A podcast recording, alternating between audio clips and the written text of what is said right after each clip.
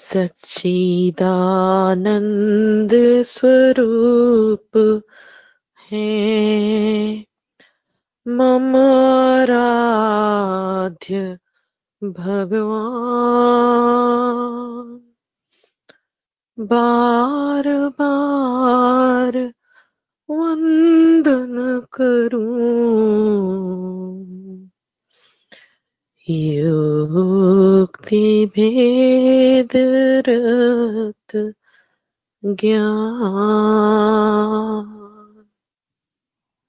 परम पुरुष की वंदना। अंतरयामी देव। अखिल विश्व ब्रह्मांड का संचालक मम देव। बल छाया प्रभु से मिले। पूर्ण काम सब हो प्रारंभ प्रभु से करे।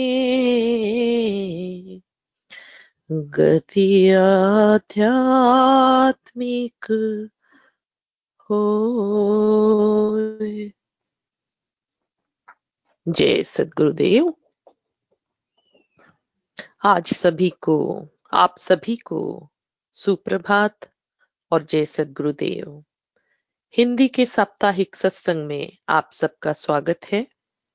मैं माया वर्मा, हार्लिसविल, पेंसिल्वेनिया से इस सत्संग से जुड़ी हुई हूँ। जैसा कि हम देखते हैं आजकल के जीवन में, हम अपने शारीरिक, मानसिक एवं सामाजिक जरूरतों और जिम्मेदारियों में पूरी तरह से व्यस्त हो चुके हैं। इस व्यस्तता में एक बहुत ही ज़रूरी चीज़ हम भूल गए हैं, वह है हमारी आध्यात्मिक ज़रूरत। इसलिए यह वाकई में बड़े ही सौभाग्य और बड़े हर्ष की बात है कि हम और आप अब अपने जीवन में विहंगम योग को जोड़कर आत्मा के वास्तविक चेतन आवश्यकताओं को भी पूरा करने का प्रयास कर रहे हैं। आज के इस विषय अध्यात्म का पथ पर आगे बढ़ते हुए हम इस सत्र को शुरू करते हैं। सत्संग का स्वागत गान के माध्यम से। स्वागत गान हम सब आह्वान करेंगे स्वागत गान के माध्यम से। सदगुरु देव का। मैं नीतू जी से निवेदन करती हूँ कि वे स्वागत गान से सदगुरुदेव का आह्वान करें। आप, नीतू जी। धन्यवाद माया जी। जय सदगुरुदेव सभी को। स्वागत गान। आज स्वागत नित्य गुरुवर संत शुभागम आए। अध्यात्म वेद्या दिव्य ज्योति। सोम रस बरसाए। दोष दुर्गुण दूर करके शुद्ध हंस बनाए। भेद गम गति ज्ञान गर्जन शक्ति द्वार हटाए। खुले द्वारा शब्द सागर भक्त जन अनवाई जन सदा फल विश्व शिक्षक, शान आन बचाई आज स्वागत नित्य गुरुवर, संत शुभागम आइए बोलिए सदगुरुदेव भगवान की जय। Over to you Maya ji बहुत बहुत धन्यवाद, नीतू जी। अब सदगुरुदेव की उपस्थिति में, उनके चरणों में प्रार्थना अर्पित करेंगे। विश्व की शांति और मंगल कामना हेतु मंगल गान के द्वारा। मंगल गान को सदगुरु चरणों में अर्पित करने के लिए मैं पुनः नीतू जी से आग्रह करती हूँ over to you Neetu ji धन्यवाद माया जी मंगल गान। विश्व शांति नाम मंगल, परम गुरु को ध्याइए। वर्ग, द्वंद्व शांति दूर कर भाव भेद मिटाइए सार्वभौम समष्टि सत्ता, ध्यात्म राज बनाइए। भेष भाषा भाव जग में ज्ञान पर दर्शाइए। समृद्धि, सुख, शांति, धरातल। स्वर्ग भूमि बनाइए विश्व शिक्षक जन सदा फल। नीति स्वर अपनाइए। विश्व शांति नाम मंगल परम गुरु को ध्याइए। बोलिए, सदगुरुदेव भगवान की जय। Over to you Maya ji Neetu ji, बहुत बहुत धन्यवाद। आपने बड़े ही सुंदर वाणी से सदगुरुदेव का आह्वान किया और उनकी उपस्थिति में विश्व की मंगल कामना के लिए प्रार्थना भी किए बहुत बहुत साधुवाद आपका। जिस तरह हमने सेशन वन में अध्यात्म के विषय में जाना, समझा, समझने की प्रयास की और आज उसी सत्र, उसी क्रम को आगे बढ़ाते हुए सेशन टू जिसमें हम अपने प्रश्नोत्तरी की ओर आगे बढ़ेंगे। अध्यात्म का पथ हमारे लिए ज़रूरी क्यों है? क्या है अध्यात्म? अध्ययन है। अध्यात्म में छुपा है। अध्ययन। अध्ययन प्लस आत्म। किसका अध्ययन? आत्मा का। तो यदि हम चाहते हैं जानना कि हमारे इस शरीर के अलावा भी हमारा एक अस्तित्व है या हो सकता है, तब समझे कि हम सत्य के मार्ग पर चल पड़े हैं। सत्य क्या है? जिसका रूप में परिवर्तन ना हो, वह सत्य है। आत्मा का चेतन स्वरूप वही सत्य है। वो कभी बदलता नहीं। तो अपने, आइए हम और आप अपने आत्म उत्थान के इस क्रम में आगे बढ़ते हैं और प्रश्नोत्तरी के सत्र में पहुँचते हैं। आज हमारे मन में जो अध्यात्म का प्रश्न है, उसको समाधान करने के लिए मैं अमरजीत कौर आंटी जी से निवेदन करूँगी कि वे हमारे यह प्रश्न को ले। हमारा पहला प्रश्न है, आध्यात्मिक उत्थान की शुरुआत हम कैसे करें? आप अमरजीत कौर आंटी जी।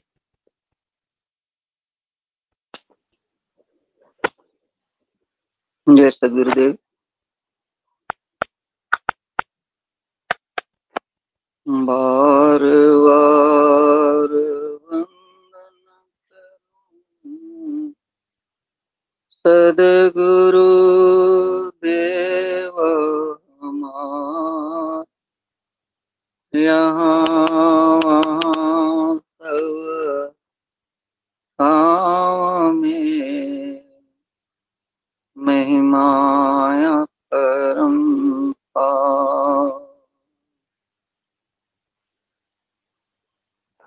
सदगुरुदेव भगवान के चरणों में कोटि कोटि प्रणाम है। सभी गुरु भाई बहनों को हमारे जय सदगुरुदेव।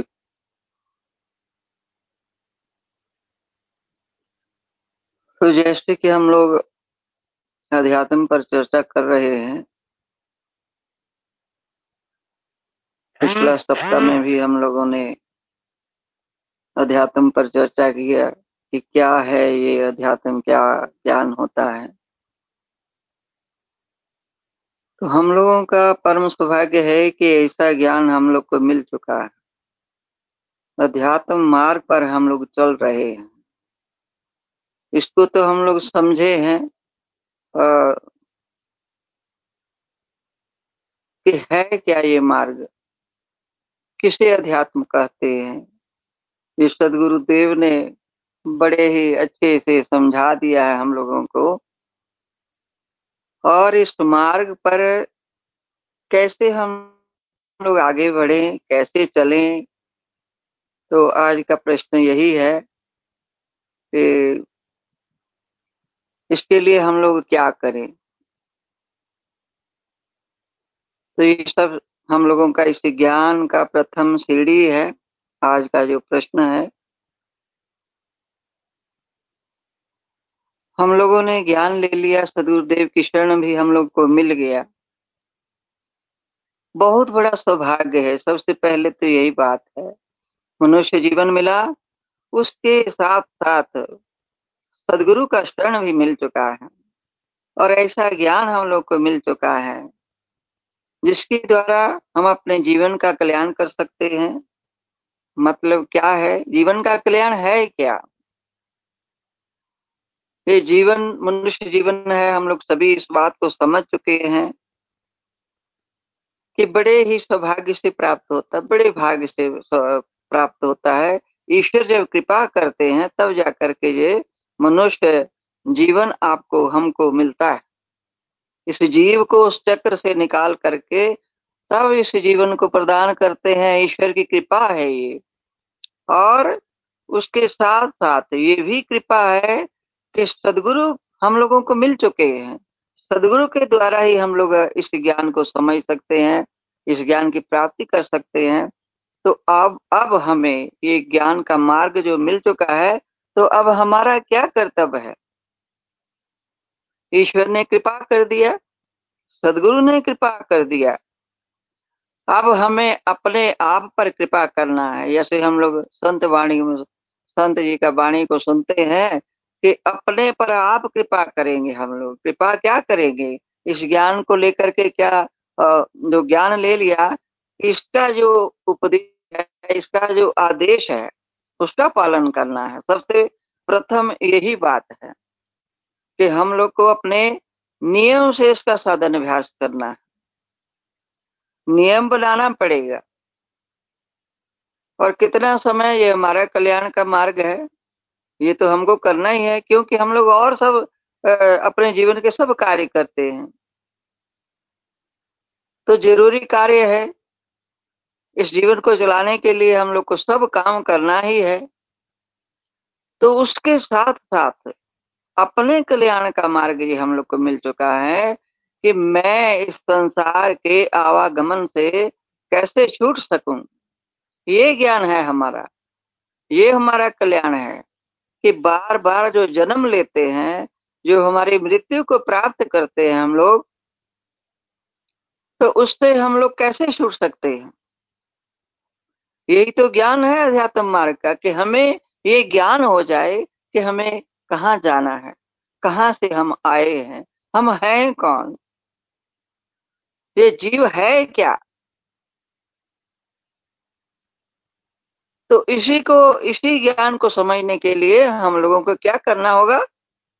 सदगुरु की शरण में जब हम लोग को ज्ञान मिल चुका है, क्योंकि बिना सदगुरु के तो ये ज्ञान का सिद्धांत ही नहीं है।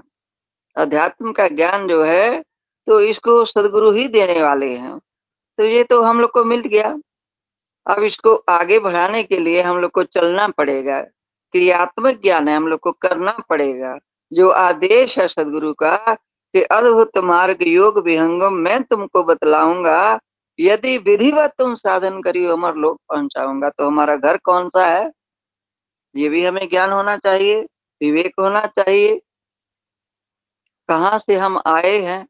हम हैं कौन? हमारा क्या अस्तित्व है? ये सब ज्ञान जो है, इस अध्यात्म मार्ग पर चलने से हम लोगों को प्राप्त होता है।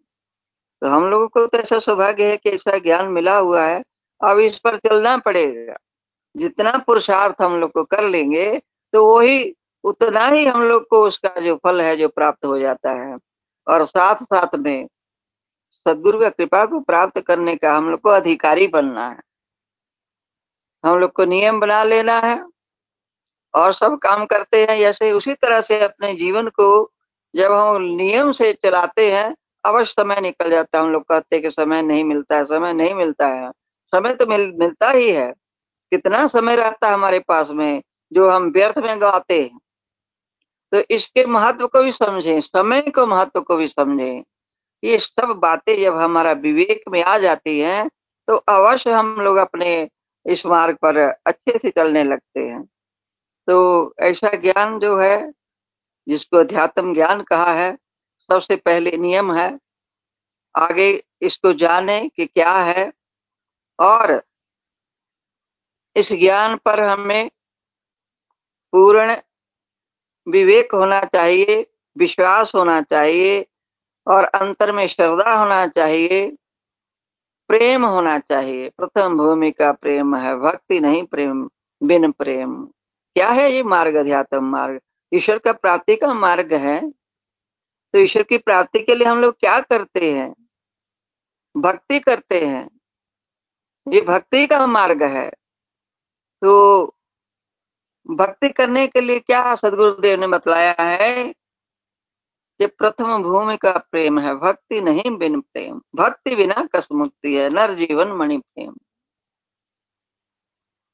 इस ज्ञान के प्रति बिन विश्वास न भक्ति है, बिन विश्वास न नाम। और जब विश्वास नहीं है, हम लोग को पहले अंतर में विश्वास होना चाहिए कि हम लोग जो कर रहे हैं, वो सत्य मार्ग पर चल रहे हैं, जिस मार्ग पर हम चल रहे हैं, वही मार्ग हमारे कल्याण का मार्ग है। जब अंतर में विश्वास है, यदि भर्म होगा तो हम लोग नहीं चल पाते हैं। नहीं चल सकेंगे, साधन अभ्यास भी नहीं कर सकेंगे। आपको सदगुरु के प्रति भी प्रेम नहीं है, इस ज्ञान के प्रति भी प्रेम नहीं है, विश्वास नहीं है तो भक्ति के मार्ग पर हम लोग नहीं चल सकते हैं।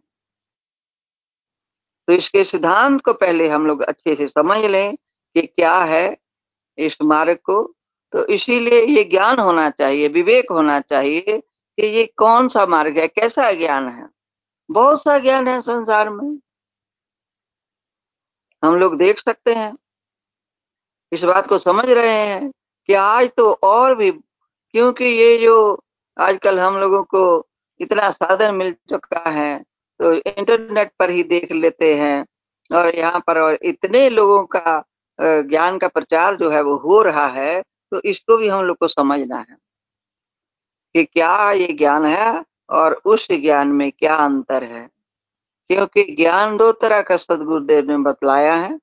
विद्या दो तरह की है, जिसको अध्यात्म विद्या कहते हैं, पर परा विद्या अपरा विद्या प्रकृति में भी बहुत ज्ञान भरा हुआ है। प्राकृतिक ज्ञान जो है, वो जैसे हम लोग को बताया गया कि यहाँ जो हम लोग को ज्ञान दिया जाता है तो ये पाँच श्रेणियों में दिया जाता है। तो तीन श्रेणी तक तो प्राकृतिक ज्ञान ही चलता है, क्योंकि प्रकृति के बिना हम लोग आगे नहीं बढ़ सकते हैं।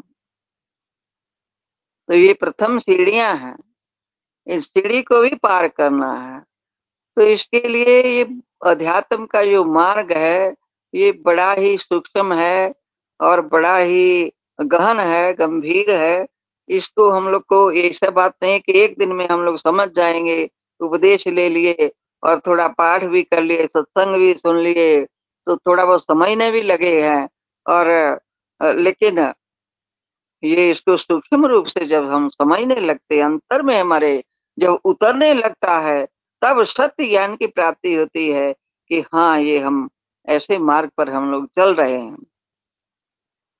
तो ऐसा ज्ञान हम लोग को मिल चुका है। इसके लिए हम लोगों को अपने अंतर में भी ये सत्य ज्ञान है, सत्य की प्राप्ति करनी है और हमें भी सत्यमय बनना होगा। अपने अंतर से सब छल कपट, जो भी हमारे अंदर में झूठ प्रवंचना है, उसको दूर करना होगा। अपने हृदय को एकदम सत्य बनाना होगा। तो जब तक हमारा ये तो प्रथम सीढ़ियाँ हैं, ये तो सब बेसिक बातें हैं। जब हम लोग अपने एकदम इसके लिए तैयार हो जाएँगे, तब आगे अध्यात्म ज्ञान जो है हमारे अंतर में इसको समझ भी सकेंगे और इसको प्राप्त भी कर सकेंगे। धीरे धीरे जो है वो आपको अंतर में समझ भी आने लगता है, लेकिन समय लगता है। हर चीज़ में समय लगता है। प्रकृति का ज्ञान प्राप्त करने के लिए भी कितना समय लगता है, इसको हम लोग समझे। ये तो ईश्वरीय ज्ञान है। ईश्वर को प्राप्त करने का मार्ग है। सदगुरु देव ने तो सब समझा दिया है कि इसको करने के लिए उन्होंने तो ऐसे भी कह दिया है कि जो हम लोग साधन अभ्यास करते हैं, एक जन्म, दो जन्म भी लग सकते हैं। इसलिए इसमें धैर्य रखना होगा। प्रथम भूमि का ज्ञान हम लोग को मिल चुका है तो जैसा आदेश है, उपदेश है, उस पर चलते रहना चाहिए। घबराने का ज़रूरत नहीं है। और इसकी ओर भी ध्यान नहीं देना है। हम लोग एक महीना कर लिए, दो महीना कर लिए तो समझे कि हम लोग को सब ज्ञान प्राप्त हो जाए तो ऐसा हो नहीं सकता है। सिद्धांत है, हर चीज़ का एक नियम होता है। नियम से सब संसार चलता है, नियम से प्रकृति चलती है। तो ये सब ज्ञान जो इसका भी नियम है। नियम को हम लोग समझे। प्रथम जो भूमि का साधन हम लोग को मिला है सदगुरु देव तो कहते हैं तो ये प्रथम जो ज्ञान है, ये हमें अध्यात्म मार्ग में आगे बढ़ने का जो जैसे हम लोग एक मकान बनाते हैं तो उसका नींव जो है उसको दृढ़ करते हैं एकदम पहले अच्छा से। एकदम गहराई में उसको हम लोग कर करके, जैसे हम लोग सभी जानते हैं कि मकान का नींव जो है को कैसे रखा जाता है। तो हमारे अध्यात्म की यात्रा की ये नींव है, प्रथम भूमि का साधन जो है, इसको श्रद्धा भाव से हम लोग को नियम से करते रहना चाहिए। और धैर्य रखना होगा, सदगुरुदेव समझा रहे हैं कि धैर्य से हम लोग ये ज्ञान ही मार्ग ही ऐसा है। और कोई भी हम लोग काम करते हैं, संसारिक काम करते हैं, उसमें धैर्य नहीं रखेगा, कुछ भी काम नहीं हो सकता है। उसके लिए भी हम लोग को प्रयास करना पड़ता है। तो ये जो संसारिक विद्या हम लोग प्राप्त करते हैं, डिग्री प्राप्त करते हैं, उसमें भी कितना समय लग जाता है। कितना परिश्रम हम लोग करते हैं। तो इस बात को हम लोग को एकदम समझ लेना चाहिए। बस समझ का बात है और कुछ नहीं है। जब समझ जाते हैं तो किसी का पूछने का भी या कहने की आवश्यकता नहीं पड़ेगी। इसीलिए सत्संग हम लोग करते हैं कि हम लोग समझ जाएँ कि हमें क्या करना है, कैसा ज्ञान है। तो हम लोग को कोई भी भूमि का उपदेश है, इसका चिंता नहीं करें। अपना बस अपना जो हम लोग को आदेश मिला हुआ उसको करते रहें, चलते रहें। चलने का काम हमारा है। हमको चलना पड़ेगा। चलने का मतलब करना पड़ेगा। करना क्या है? ये तो हम लोग सभी जानते हैं। क्या करना है? ऐसे अध्यात्म यात्रा में सबसे प्रथम जो है, बैठ करके जो हमारा मन है, संसार में दौड़ रहा है, यही तो हम लोग को उपदेश मिलता है प्रथम भूमि का। कि मन संसार के विषयों में दौड़ रहा है, उसको पकड़ करके एक जगह पर हम लोग, जहाँ पर हमें उपदेश मिलता है, वहाँ पर उसको लगा देना है, टिकाना यानी पकड़ना है। मतलब क्या है? हम सभी जानते हैं मन का क्या कार्य है। अभी तो हम लोग मन के अधीन ही चल रहे हैं। मन का कार्य क्या है? तो इसको हमारी श्रुति को, हमारी चेतना को लेकर के मन जो है, वो हमारे इंद्रियों को विषयों की ओर दौड़ाता रहता है, संसारिक विषयों की ओर। तो इसको भी समझने के लिए हम लोग धीरे धीरे इस बात, इन बातों को समझते हैं। तो जो प्रथम भूमि का साधन है, ये सब मन को ही टिकाने का साधन है। तो पहले जैसे मिलता ही है हम लोगों को ज्ञान हम सभी जानते हैं इस बात को कि हम साधन में बैठते हैं तो मन हमारा कहीं कहीं हम लोग को सुरती को ले जाता है। यहाँ यहाँ पर भी ये दृश्य को देखा हुआ है, ये मन का वहीं तक सीमा है, वहाँ तक पहुँच जाता है। तो अब जो है देखिए, अब तो संत श्री का हम लोग जो दिव्य वाणी सुनते हैं तो क्या कहते हैं संत श्री? कि मन है किसका? और किसने इसको लगाया हुआ है? इस बात को समझे कि मन तो हमारा ही है, इस आत्मा का ही आत्मा का ही साथ मन तो रहता है। तो इसी को आत्मा ने ही यानी कि हमारी सुरती ने ही आत्मा की चेतन किरण में ने ही इसको जो संसार में दौड़ रहा है तो उसी को पकड़ना है। तो ये बहुत सूक्ष्म विषय है अध्यात्म का। समझत समझत समझ में आता है बुझत बुझत तो हम लोगों को चलने के लिए बस अपना अध्यात्म की यात्रा है तो इस पर चलने के लिए यात्रा में जैसे हम लोग तैयारी करते हैं।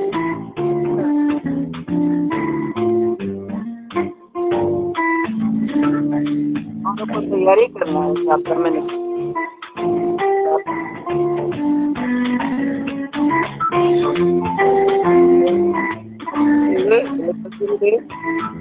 जय सतगुरुदेव कृपया तो, अपने फ़ोन म्यूट रखें जो स्पीकर नहीं है।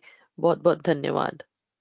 हाँ जी हम तो समझ रहे हैं शायद कुछ डिस्टर्बेंस आ रही है तो और ऐसे भी मैं अब यहाँ पर अपनी वाणी को विराम देती हूँ और चाहती हूँ कि और भी हमारे गुरु भाई बहन जो हैं, इस पर अपना जो भी अभी तक ज्ञान हम लोग को प्राप्त हुआ है तो उसको रखें, हम लोग समझें इस बात को। जय सदगुरुदेव। ओवर टू माया जी। जी, बहुत बहुत धन्यवाद। आंटी जी, आपने बहुत ही सुंदर हमारे इस प्रश्न के के समाधान किए। जैसे आपने बताया, अध्यात्म ज्ञान की प्रथम सीढ़ी है। इस एक वाक्य में आपने संपूर्ण संसार का ज्ञान बता दिया। हम इसे समझने के काबिल नहीं रह जाते जब तक सत्संग नहीं करते हैं। और आज सत्संग में हम समझने की इस बात को कोशिश कर रहे हैं, यदि ऐसा नहीं होता तो हम यह सोचे और कि जस्ट हमारा भौतिक शिक्षा ज्ञान जो हम लेते हैं, वही हमको जीवन को पार लगा सकता है। तो ये हमारी भूल है, हमारी अज्ञानता है। क्योंकि एक जब शिशु जो होता है, माँ के अंदर जब वो पल रहा होता है, उसे भी बिना बताए ही बहुत सारा ज्ञान अपने आप ही आ गया होता है। वह गर्भ के अंधकार में रहते हुए भी अपना भोजन ले लेता है। उसको ज्ञान होता है, उसको विवेक होता है कि मुझे प्रकाश में भी जीना है। वह इंतज़ार करता है उस अंधकार से बाहर आने का। यह ज्ञान आता कहाँ से है उसे? जब यह प्रश्न हमारे और आपके अंदर आने लगे तब समझिए कि अध्यात्म घटित होने लग रहा है। और अध्यात्म रूपी इस तिजोरी को खोलने की चाबी कहाँ होती है? इस बात को ध्यान करते हुए हमारा दूसरा प्रश्न है, पर हम चाहते हैं कि इस प्रथम प्रश्न में यदि कोई अपने और विचार रखना चाहे तो रख सकते हैं। मैं थोड़ा पॉज लूँगी, कृपया अपने विचार रखें, जो भी गुरु भाई कहना चाहते हैं। धन्यवाद। अच्छा ठीक है। तो लगता है पहला प्रश्न हम सभी के लिए आ, समझ में आ रहा है कोशिश कर रहे हैं और हम आगे बढ़ रहे हैं। पर यही समय है जो कोई भी इस सत्संग में नए जुड़े हैं आज कृपया अपना फ़ोन अनम्यूट कर आ, अपना परिचय दे सकते हैं या आपके मन में जो भी प्रश्न है इस पहले प्रश्न से रिलेटेड या कोई भी अध्यात्म से रिलेटेड आप वो प्रश्न रख सकते हैं। धन्यवाद। ठीक है। आ, जब भी आपको प्रश्न रखना हो आ, आपके मन में आए विचार तो आप ज़रूर रख सकते हैं। अभी ये समय स्पेशली दिया गया था। तो हम अब बढ़ चलते हैं हमारे दूसरे प्रश्न की तरफ़, जहाँ पे हम जानते हैं कि ये जो अध्यात्म समझना है, वो अपने अंदर रहते हुए भी हमें समझ नहीं आता है। जब तक यह चाबी खुलने की जिज्ञासा हमारे अंदर ना हो। तो जैसा मैंने कहा कि अध्यात्म की चाबी तो सदगुरुदेव के पास होती है और बिना सदगुरु के सुमिरन के जीव को ये नहीं मिल सकता है। तो जैसा कि स्वरवेद में हम जानते हैं, स्वरवेद कहता है, परमेश्वर जीव साथ है, अमित काल गए बीत। जीव त्रिताप छूटा नहीं, बिन सदगुरु महप्रीत तो इसी पर लेकर हमारा दूसरा प्रश्न है, क्या अध्यात्म के लिए गुरु आवश्यक हैं। तो इस प्रश्न को लेने के लिए मैं अंचल जी से आग्रह करती हूँ कि वे अपने विचार रखें। आप अंचल जी। धन्यवाद माया जी। जय सदगुरुदेव सभी लोगों को। सबसे पहले हम गुरु शब्द का मतलब समझते हैं। गुरु शब्द जो है संस्कृत भाषा से आया है, जहाँ गु से मतलब है अज्ञान का। और रू से अभि, अभिप्राय है, आध्यात्मिक ज्ञान के प्रकाश व तेज से है। तो इसका मतलब हुआ कि गुरु से उस आध्यात्मिक तेज से जो अज्ञानता को नाश करके आपको अनुभूतियों को प्रदान करता है, वो व्यक्ति गुरु कहलाता है। आजकल हमको हर क्षेत्र में किसी ना किसी गुरु की आवश्यकता होती है। हम स्विमिंग सीखने जाते हैं, वहाँ पर गुरु की आवश्यकता है। हम क्लासेस में जाते हैं, हम स्कूल जाते हैं, वहाँ पर गुरु की आवश्यकता होती है। इसीलिए कहा जाता है हिंदू धर्मों में कि बिना गुरु के ज्ञान नहीं होता। चलिए इसको हम समझने के लिए एक एग्ज़ाम्पल लेकर, एक उदाहरण लेकर हम इसको समझेंगे। ये मैं एक लाइव एग्जांपल ले रहा हूँ। मेरी जो है डिस्कशन हो रही थी एक इंटरनेशनल योगा डे में एक महाशय के साथ। आ, उनका नाम याद नहीं मेरे को अभी। आ, हम लोग जो है विहंगम योग के बारे में डिस्कस कर रहे थे और सदगुरु और गुरु के इम्पोर्टेंस उसकी महत्व के बारे में डिस्कस कर रहे थे। आ, लेकिन वो महाशय जो है अपनी अपनी ओर से कोशिश कर रहे थे कि आध्यात्मिकता और गुरु की अप्रासंगिकता आजकल नहीं है। वो उस ओर उनका जो है डायरेक्शन चल रहा था। आ, फिर जो है उस कन्वर्सेशन में वो जो है बोलने लगे कि नहीं ईश्वर और उसका जो है ये गुरु लोग उपयोग और दुरुपयोग करके पैसा कमाने में लगे हुए हैं। तो ये डिस्कशन इस तरफ़ बढ़ते गया बढ़ते गया। आ, आ, फिर एक बार बात आई कि लोग जो हैं ईश्वर को तभी याद करते हैं जब कोई उनके आ, परिवार में घर परिवार में या उनके उनको जो है कुछ एक सिचुएशन आ जाती है इमरजेंसी सिचुएशन जहाँ पर उनका बेसिकली उन उनको जो है समस्याएँ आ जाती हैं। तब जो है वो उन समस्याओं को सुलझाने के लिए वे खोजना चालू करते हैं और अपने इशू को समाधान के लिए या तो मंदिर जाते हैं मस्जिद जाते हैं और और जो है जाकर उनसे जो है प्रार्थना करते हैं आ, कि जो है हे प्रभु मैं आ, मंदिर में आया हूँ मुझे ये समस्या है मेरे इस समस्या का निवारण करो। आ, तो समझिए कि ईश्वर जो है आज्ञाकारी नौकर के रूप में आपका दास बनकर वो आपके जो भी गलत कर्म किए हैं उस गलत कर्म को ठीक करने के लिए बैठे हैं। इस ध्येय के साथ जाते हैं। तो इस तरह करके ये डिस्कशन चलते रहा। एंड देन हम जो है वो डिस्कशन वहीं पर रोककर हम लोग फिर घर आ गए। कुछ दिनों के बाद फिर से वही महाशय हमें आ, आ, किसी मॉल में मिले। फिर से वही डिस्कशन चालू हुआ कि आध्यात्मिकता और गुरु की आवश्यकता क्यों है। इस बार डिस्कशन उन्होंने ही चालू किया।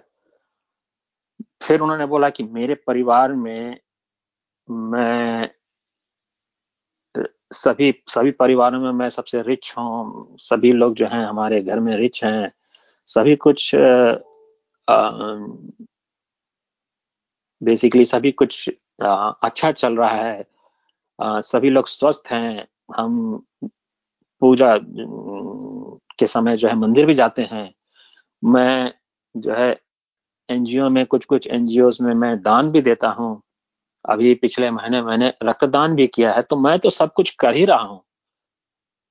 तो उन्होंने ज़ोर देकर फिर कहा कि ये आध्यात्मिकता और गुरु की तलाश की क्या ज़रूरत है?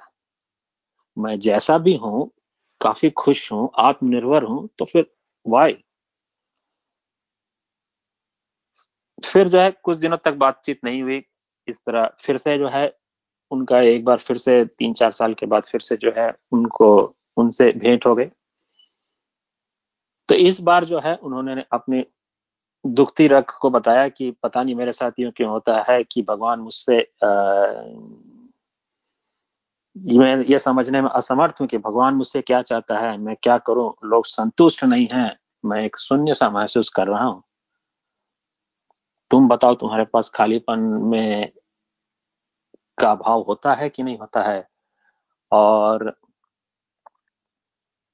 फिर कुछ दिनों के बाद पेंडेमिक आ गया ये हमारा कोरोना का।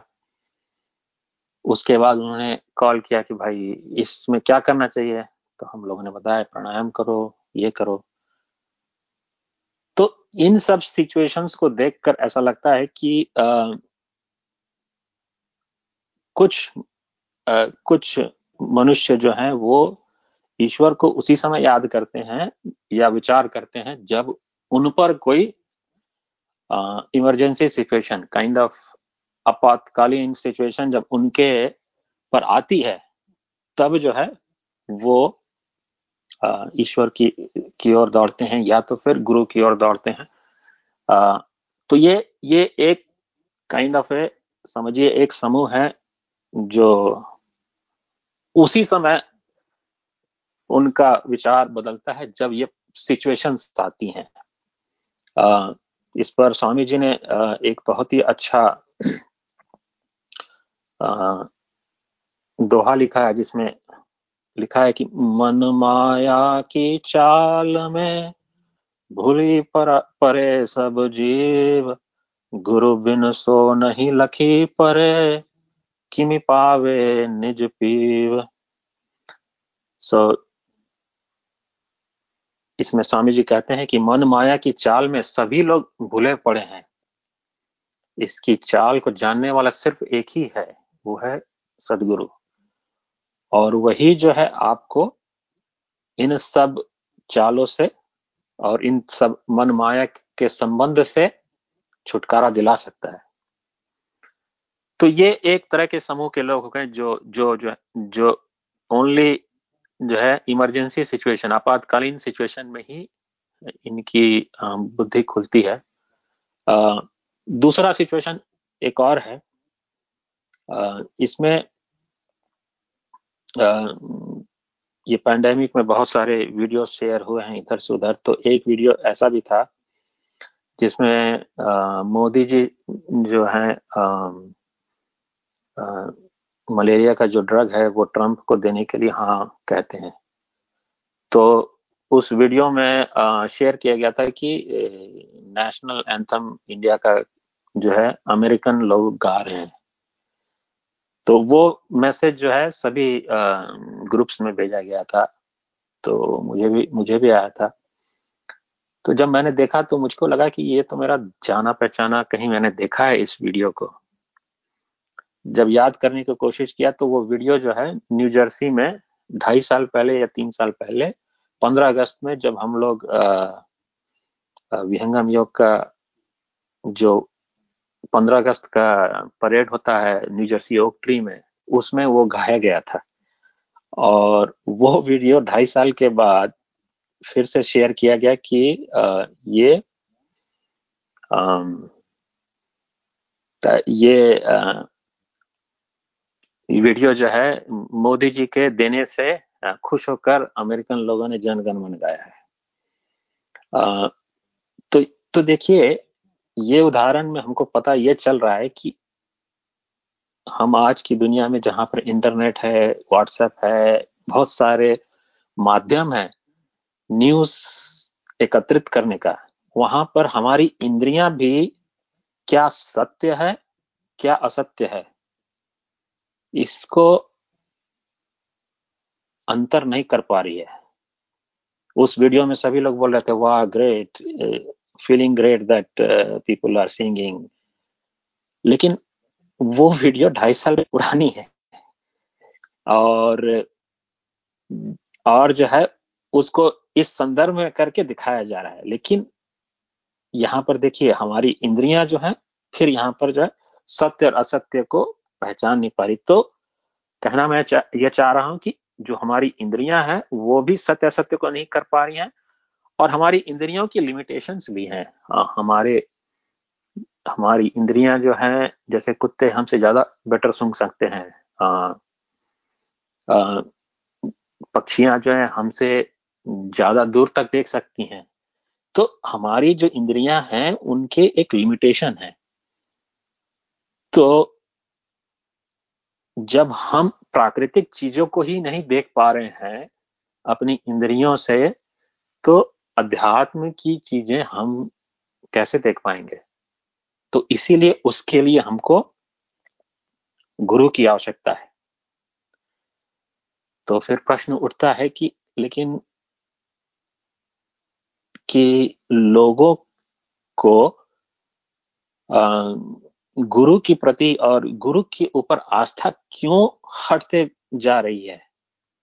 क्यों सभी लोग जो है गुरु के अगेंस्ट होते जा रहे हैं कि गुरु की आवश्यकता क्यों है? जब हमको ये मालूम है कि हमारी इंद्रियाँ जो है लिमिटेड लिमिटेड है, हम जो है सिर्फ़ उसी समय काम करते हैं जब हमारा इमरजेंसी सिचुएशन आपातकालीन सिचुएशन होता है। तो उसके बाद भी लोगों का गुरु के ऊपर जो है आस्था हटती जा रही है। तो इस इस संदर्भ में साहेब लिखते हैं गुरु लोभ शिष्य लालची दोनों खेले दाव दोनों बूढ़े बापुरे चढ़ी पातर की नाव।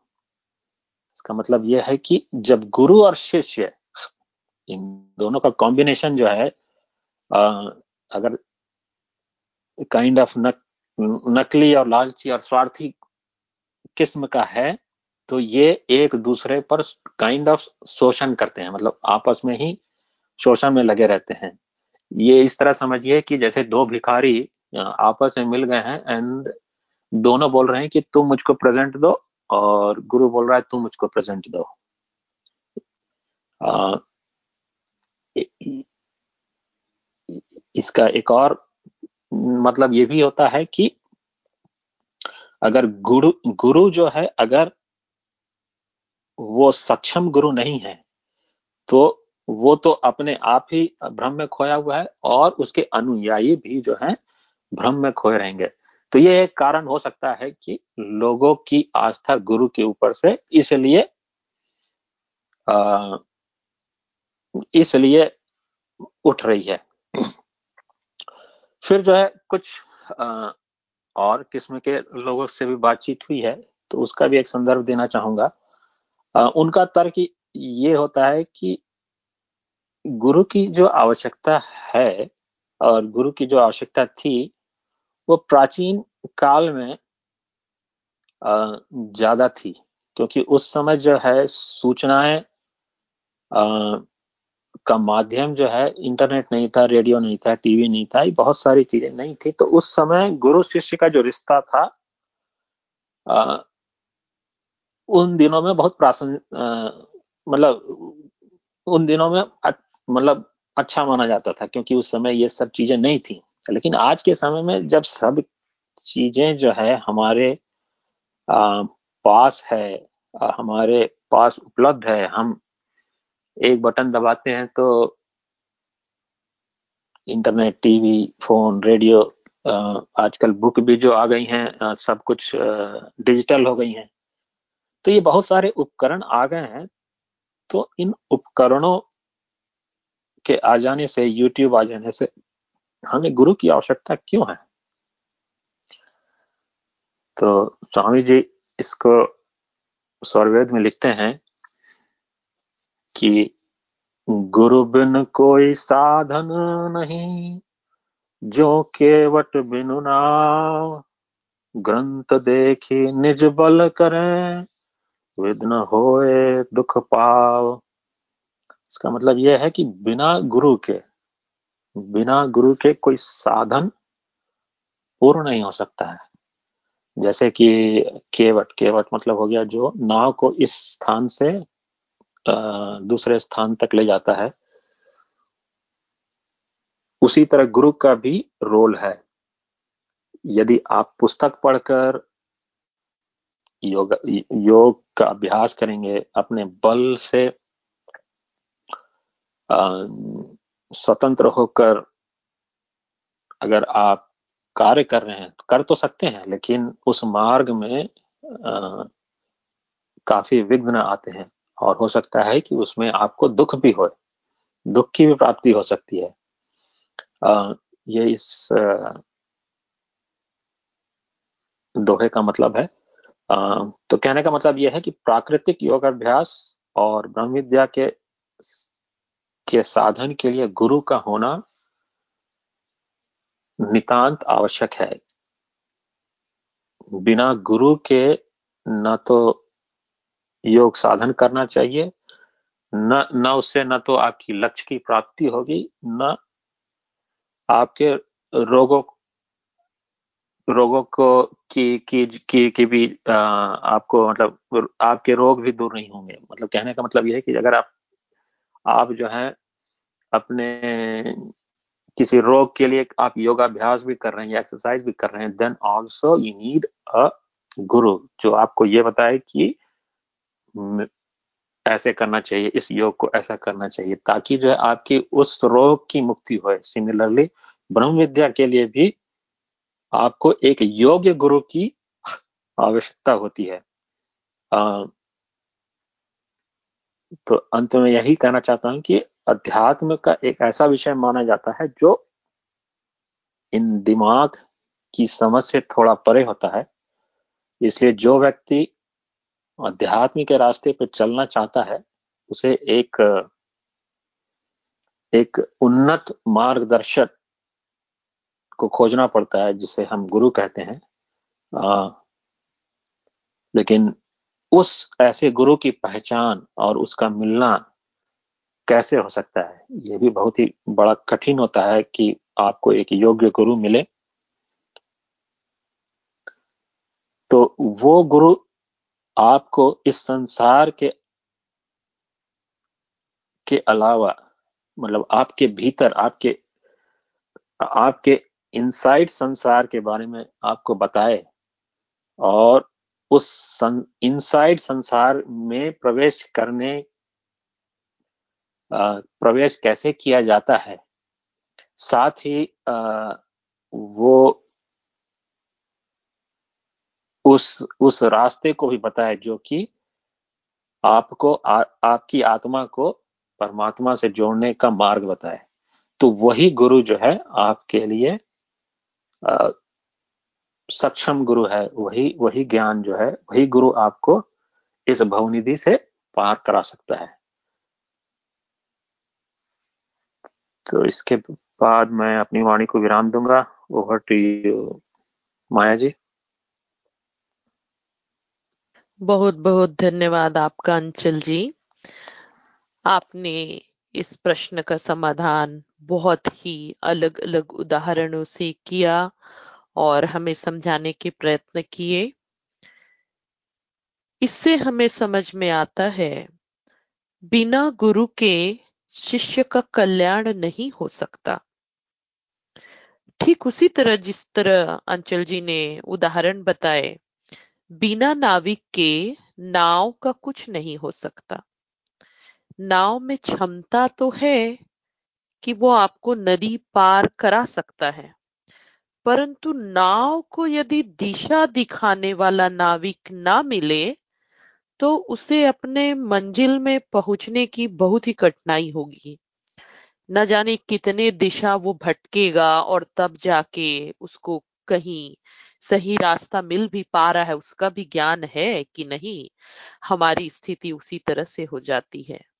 हमारे पास हज़ारों उपकरणे हैं, फ़ोन है, टीवी है, मीडिया है। सत्य ज्ञान कहाँ है? इसका कौन है वही बताएगा जो अनुभव परख है, जिसको उस ज्ञान का अनुभव है।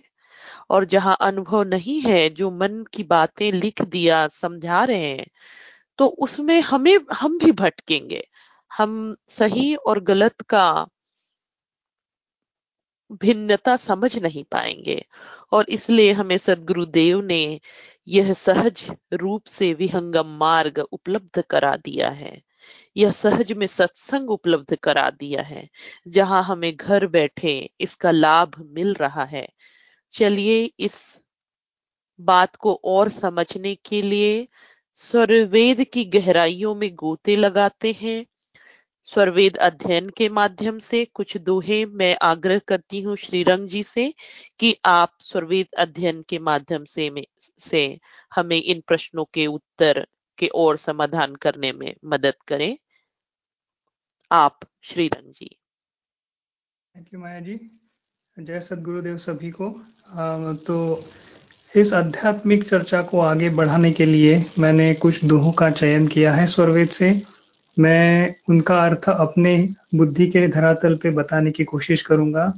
मेरे से अगर कुछ गलती हो जाए तो मुझे माफ़ कीजिएगा।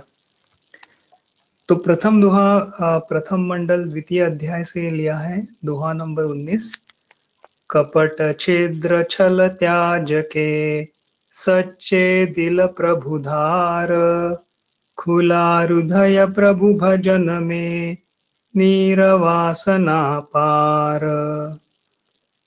इस दोहे में स्वामी जी कहते हैं कि विश्व में सत्य व्यवहार न होने से सब में अशांति एवं द्वंद्व होते हैं। सच्चाई के साथ व्यवहार करने से किसी प्रकार के कर्म कार्य में बाधा नहीं पड़ती। छल, कपट एवं द्वेष बुद्धि से मानव समाज पीड़ित है। अध्यात्मक क्षेत्र में आगे बढ़ने के लिए संसारी व्यवहारों को छोड़कर शुद्ध हृदय से आध्यात्मिक मार्ग पर चलना चाहिए। कपट, छल एवं द्वेष को त्याग करके ही शुद्ध आत्मा से प्रभु की भक्ति धारणा की जा सकती है। जिसके अंदर ये दोष है, वह कभी अध्यात्म की ऊँची शिखा को प्राप्त नहीं कर सकता। राग, द्वेष, मोह, भोग, वासना या संसार की मान प्रतिष्ठा की क्षुद्र भावना से रहित होकर प्रभु का भजन होता है। तो शुद्धता की मह, शुद्धता का जो महत्व है, वो बताने के लिए संत प्रवर श्री विज्ञान देव जी महाराज की दिव्य वाणी में एक सुंदर उदाहरण आया था, जो मैं यहाँ कहना चाहूँगा। तो एक बार एक साधु भिक्षा मांगने के लिए एक महिला के पास जाते हैं। महिला उन्हें भिक्षा देती है और कहती है कि मुझे आप कुछ ज्ञान दीजिए। साधु महाराज कहते हैं कि मैं ज्ञान तुम्हें कल दूँगा। महिला कहती है कि आप कल भिक्षा भी मेरे यहाँ से ही ले जाइए। दूसरे दिन साधु महाराज फिर उसी महिला के घर जाकर भिक्षा मांगते हैं। महिला ने काजू बादाम डालकर खीर बनाई होती है। जब साधु महाराज अपना कमंडलू आगे करते हैं तो महिला खीर डालते डालते अचानक से रुक जाती है। तब साधु महाराज पूछते हैं कि क्या हुआ? महिला कहती है कि आपका कमंडलू गंदा है। इसमें तो गोबर भरा हुआ है। इसे साफ़ कीजिए। साधु महाराज बोलते हैं कि आ, अगर मैं इसे साफ़ नहीं करूँगा तो आप मुझे खीर नहीं दोगी? तो तब महिला बोलती है कि मैंने इसमें काजू बादाम डालकर खीर बनाई है। जब तक आप अपना कमंडलू साफ़ नहीं करेंगे तब तक खीर नहीं दूँगी। तब साधु महाराज बोलते हैं कि यही आज का ज्ञान है। ब्रह्म विद्या का पवित्र ज्ञान अपने में तब तक नहीं उतरेगा, जब तक हम अपने आप को शुद्ध नहीं बनाते। और आंटी जी ने भी यही उदाहरण बताया कि जब तक हम अपने दोष दुर्गुण दूर नहीं करेंगे, तब तक ये ब्रह्म विद्या का ज्ञान भले ही हमारे पास बहुत आसानी से आ गया हो, हमें उसकी, वो अपने इजीली इजीली हमें अवेलेबल हो गया हो बट वो हमें तब तक नहीं उतरेगा जब तक हम अपने अपने आप को शुद्ध नहीं बनाएँगे। आगे का दोहा चतुर्थ मंडल त्रयोदश अध्याय से लिया है। दोहा नंबर फोर्टी वन उत्तम जिज्ञासु मिले, देय बोध दर्शाय। देव सदा गुरु स्वामी जी यहाँ कह, यहाँ कहते हैं कि ब्रह्म विद्या का उत्तम जिज्ञासु मिलने पर पूर्ण बोध तथा ब्रह्म का साक्षात्कार होता है। जहाँ पर कुटिलता होती है वहाँ ब्रह्म विद्या का गोपनीय अनुभव तत्व ज्ञान प्रकट नहीं किया जाता है। इसीलिए हमें अपनी जिज्ञासा को बढ़ाना चाहिए। उसके लिए हमें सत्संग से जुड़े रहना बहुत ज़रूरी है। सत्संग में अपने प्रश्नों को रखना चाहिए। हो सके तो अपने भाव को प्रकट करना चाहिए। स्वरवेद का नियमित पठन भी जिज्ञासा को बढ़ाने में मदद करता है और उसको शांत भी करता है। स्वरवेद के पठन से आत्मा शुद्ध होती है। चित्त पर अच्छे संस्कार होते हैं और जो अच्छे संस्कार दबे भरे दबे पड़े हैं वो भी उभर के आते हैं। सदगुरुदेव की अमृतवाणी हो या संत प्रवर जी की दिव्यवाणी, उसका श्रवण करना चाहिए, क्योंकि टेक्नोलॉजी ने आज इतना हमें सब इजीली अवेलेबल करके दिया है कि उस सब का हमें लाभ उठाना चाहिए। यह सभी हमारी शुद्धता हमें, ये ये सभी हमें शुद्धता की ओर लेके जाता है और हमें ब्रह्म विद्या ज्ञान को पाने का अधिकारी बनाता है। आगे का दुआ है द्वितीय मंडल, द्वितीय अध्याय से, दुहा नंबर 56 षडांग और अष्टांग है, अधिकारी कर देय। सहज योग गुरु गम मिले वेद भेद तत्व सोय। तो इस दोहे में स्वामी जी कहते हैं कि नेति, धोती, नौली, वस्ती, त्राटक एवं कपाल भाती इसे षटक्रिया कहते हैं। यम नियम आसन प्राणायाम प्रत्याहार, धारणा ध्यान एवं समाधि, ये राजयोग के आठ अंग हैं। इन दोनों योगों द्वारा जिज्ञासु विहंगम योग का अधिकारी होता है। आत्मा और शरीर को पवित्र बनाने के ये दो साधन हैं। यम के अंदर अहिंसा, सत्य, अस्तेय, ब्रह्मचर्य, अपरिग्रह, यानी वस्तुओं का संग्रह न करना ये ये आते हैं। नियम के अंदर शौच यानी शुद्धि या क्लीनलीनेस संतोष यानी कंटेंटमेंट तपस यानी परसिस्टेंस स्वाध्याय यानी सेल्फ स्टडी ईश्वर प्रणिधान यानी कंटेम कंटेम्पलेशन ऑफ़ गॉड ये सब आते हैं। यम नियम अपने चरित्र को शुद्ध बनाते हैं और आसन प्राणायाम अपने शरीर और बुद्धि को शुद्ध बनाते हैं। और ध्यान धारणा एवं समाधि आत्मा की शुद्धि के लिए है। आध्यात्मिक मार्ग शुद्धि का मार्ग है। बिना शुद्धि के इस मार्ग पर चलना संभव नहीं। आगे का दुहा प्रथम मंडल द्वितीय अध्याय से लिया है। दुहा नंबर ट्वेंटी थ्री। प्रभु प्रसाद सद गुरु दया मना हो स्वाधीन अन्य युक्ति कोई नहीं लगे। सदगुरु चरण अधीन। सदगुरु चरणों में लगा हुआ अनन्य शरण, अधीन भक्त ही प्रभु की प्रसन्नता और सदगुरु की दया से मन को अपने स्वाधीन करता है। सदगुरु स्नेह और प्रभु दया के अलावा मन को काबू करने का दूसरा कोई मार्ग नहीं है। सदगुरु की दया से मन क्षण मात्र में शिष्य के काबू में आ सकता है। लेकिन हमें पहले सदगुरु दया के काबिल बनना होगा। यह काबिलियत सदगुरु के चरणों में दीन अधीन होकर ही हम में आ सकती है। मानव जीवन का परम उद्देश्य है परमात्मा की प्राप्ति। वो मार्ग बहुत जीना या बारीक है।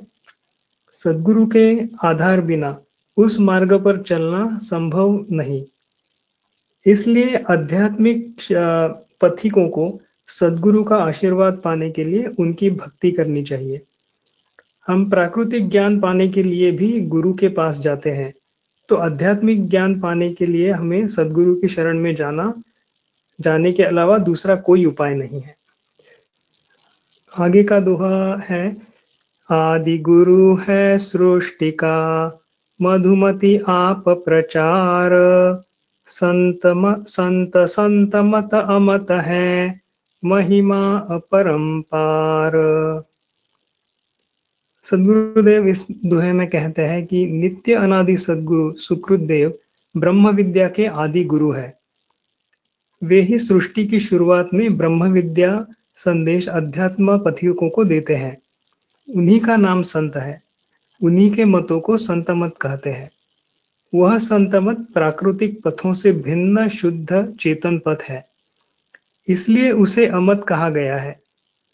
सदगुरु दया के बिना आध्यात्मिक मार्ग पर चलना बहुत ही कठिन है।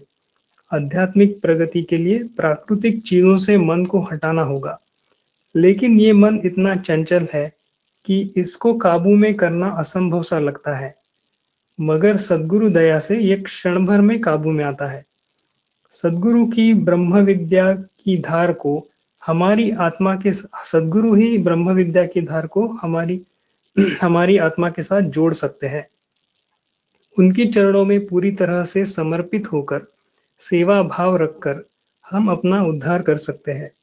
सदगुरु के अलावा इस संसार में ऐसी कोई शक्ति नहीं है, जो अपना जन्म मरण का चक्कर तोड़ दे और हमें मुक्त करा दे। और हमें परमात्मा से मिलाकर मानव जीवन का उद्देश्य सफल करा दे। तो आज आ, मैं इतना ही कहना चाहूँगा। अगर मेरे से कोई भूल हुई हो तो मुझे क्षमा कर दे। बैक टू यू बहुत बहुत धन्यवाद श्रीरंग जी। आपने बहुत ही सुंदर दोहों का चयन किया स्वरवेद से और हमारे बीच रखे उसी शुद्ध भाव से। उस शुद्धता से जिसमें स्वरवेद में स्वामी जी कहते हैं, शुद्ध शुद्ध दो भेद हैं, मन ही अवस्था हो इंद्रिन युक्त शुद्ध है, शुद्ध सोमरस होए। सो आज का जो विषय अध्यात्म का पथ, हमें उसी शुद्धता की ओर ले चलता है, जहाँ इस दोहे में स्वामी जी कहते हैं, शुद्ध सोम रस होए, शुद्ध आत्मा के अंदर सोम रस भींगा हुआ है, परंतु मन की अवस्था ऐसी होती है कि हम उस शुद्धता को समझ ही नहीं पाते हैं। जहाँ सत्य ही सत्य है, शुद्धता है, दिव्यता है, प्रभु प्रेम है, कोई संशय नहीं है वहाँ। हम और आप इस शुद्धता को अपने अंदर धारण कर सके। ऐसी ही सदगुरुदेव से प्रार्थना है और वे हम पर कृपा करें। मैं थोड़ी देर पॉज करूँगी। यदि किसी के पास कुछ प्रश्न है और कोई नए व्यक्ति जुड़े हैं और वे अपना परिचय देना चाहते हैं तो वो दे सकते हैं और अपने प्रश्न रख सकते हैं। कृपया अपने फ़ोन अनम्यूट कर आप अपना परिचय दे सकते हैं या अपना प्रश्न रख सकते हैं। हेलो मेरा नाम है रुचिर गर्ग। मैं हिंदी का, मैं न्यूयॉर्क में रहता हूँ। मैं अभी दो महीने करीब करीब दो महीने पहले ही विहंगम योग से जुड़ा हूँ। और आज का सत्संग, हिंदी सत्संग ये मैंने दूसरी बार अटेंड किया है। और अंचल जी ने जो बोला, आज वो बहुत अच्छा लगा और पूरा सत्संग ही बड़ा अच्छा लगा। और मेरी इच्छा है कि, क्योंकि देखिए सत्संग तो सिर्फ़ हम सैटरडे, संडे को ही करते हैं। उसके अलावा तो हमारी बस अपनी ही प्रैक्टिस है। तो आ, मेरी इच्छा है कि कुछ हमारी कुछ और वर्चुअल कम्युनिटी टाइप से बने जिससे कि हम आ, आपस में एक दूसरे से प्रेरणा ले सकें और विहंगम योग के बारे में बल्कि क्या कहना चाहिए कि अप, अपनी अपनी जो हमारी अपना अपना अपना एक एक्सपीरियंस है चाहे वो विहंगम योग के साथ हो या ना हो एक दूसरे के साथ प्राइवेटली भी शेयर कर सकें क्योंकि ग्रुप में तो आ, आ, आ, हम टीचिंग के अराउंड ही मेनली बात कर सकते हैं। अगर आपस में अलग से भी बात करें तो बहुत अच्छा रहेगा। जी रुचिर जी आपका बहुत बहुत स्वागत है विहंगम योग के इस हिंदी सप, साप्ताहिक सत्संग में। और ये आपने बहुत ही सुंदर बात कही है। आ, मुझे नहीं पता है आप डेली मेडिटेशन ग्रुप से जुड़े हैं और नहीं जुड़े हैं तो कृपया विहंगम योगा का जो प्राइवेट चैट है उसमें अपने फ़ोन नंबर दे सकते हैं। तो उसके थ्रू डेली मेडिटेशन है और और भी हमारे योगा के ग्रुप हैं। आप जैसे जिज्ञासु जो आगे आना चाहते हैं और भी प्रश्न रखना चाहते हैं और जुड़े रहना चाहते हैं सत्संग से वर्चुअली तो वे अपने कॉन्टैक्ट्स विहंगम योगा के चैट बॉक्स पे डाल सकते हैं। आ, तो आप आ, उन चैनल्स में जुड़ जाएँगे और अपने और भी प्रश्न करने के लिए कभी भी फ्री हैं तो आपको वीकेंड का इंतज़ार नहीं करना है। आप हमेशा जुड़े रहेंगे और वहाँ पे डिस्कशंस हो सकते हैं। तो बहुत अच्छा लगा रुचिर जी आपकी बातें सुनकर और थैंक यू माया जी मैं करूँगा। जी। और कोई गुरु भाई बहन जो जुड़े हैं नए हैं इस सत्र में आ, वे भी अपने विचार रख सकते हैं प्रश्न रख सकते हैं। जय सदुदेव मैं रुचिर जी का हार्दिक स्वागत करता हूँ। वो आप आप लोग शायद उनसे परिचित नहीं है, पहले से मैं बहुत दिनों से परिचित हूँ। उनके जैसा आध्यात्मिक जिज्ञासा या कहिए कि मुमुक्षुता अगर हम सब में आ जाए तो हम सबका कल्याण हो जाए। बहुत शुद्ध हंस है। हम सबका परम सौभाग्य है कि इनका सानिध्य हम लोगों को मिल रहा है। बहुत बहुत स्वागत है Ruchir ji. Thank you Vijay ji you are too kind बहुत बहुत धन्यवाद, विजय जी, रुचिर जी, आप दोनों का। अगर कोई मेरी बात नहीं सुने या मिस हुआ इस बीच में तो आप कभी भी हमें कांटेक्ट कर सकते हैं। आप विहंगम योगा चैट बॉक्स में अपनी बातें रख सकते हैं। अब हम इस सत्संग को समापन की ओर ले चलते हैं। जहाँ हम इस सत्संग को समाप्त करते हैं एक छोटी सी वंदना, आरती और शांति पाठ के माध्यम से, गुरु वंदना से हम गुरु चरणों में भक्ति अर्पित करते हैं।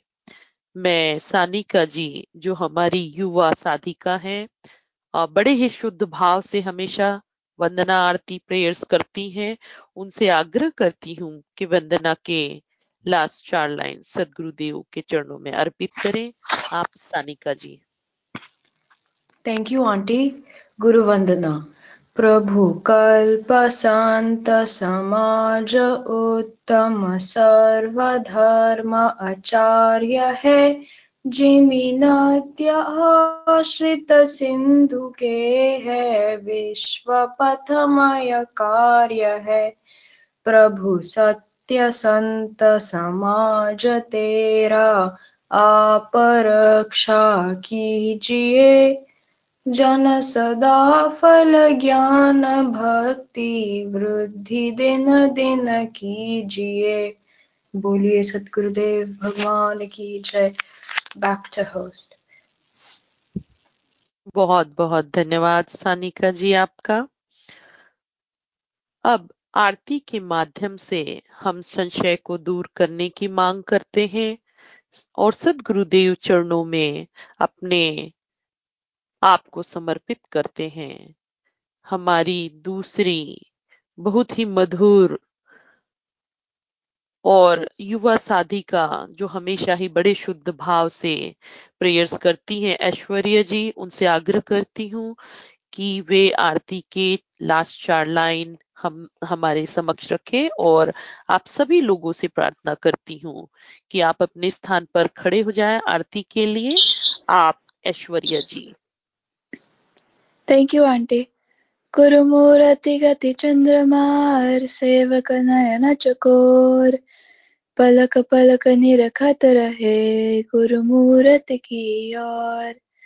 श्वेत श्वेतमय श्वेत है श्वेत श्वेतमय श्वेत तीन पाद अमृत भरा श्वेत महानद श्वेत अष्ट चक्र सब शून्य पर धरा धरा के पार तहा सदा फल घर किया भूली पड़ा संसार जय सतगुरुदेव बैक टू यू बहुत बहुत धन्यवाद। ऐश्वर्या जी, आप सभी लोग अपने स्थान पर वापस बैठ जाएँ शांति पाठ के लिए। विश्व की शांति एवं मंगल का कामना के लिए मैं पुनः ऐश्वर्या जी से निवेदन करती हूँ कि वे लास्ट चार लाइन शांति पाठ का करें। आप, Aishwarya ji. Thank you aunty हे प्रभु, शांति स्वरूप हो। शांति शांतिमय शांति। शांति शांति, जन शांति हो। पूर्ण शांतिमय शांति। हे प्रभु, शांति प्रदान कर। दूर सर्व शांति। देव सदा फल शांतिमय शांति शांति, सुख शांति। बोलिए सतगुरुदेव भगवान की जय। बहुत बहुत धन्यवाद ऐश्वर्या जी। आपने बड़े ही सुंदर वाणी से और सानिका जी ने वंदना, आरती, शांति पाठ किए और इस सत्संग को समापन की ओर ले गए। साधुवाद बहुत बहुत आप दोनों का।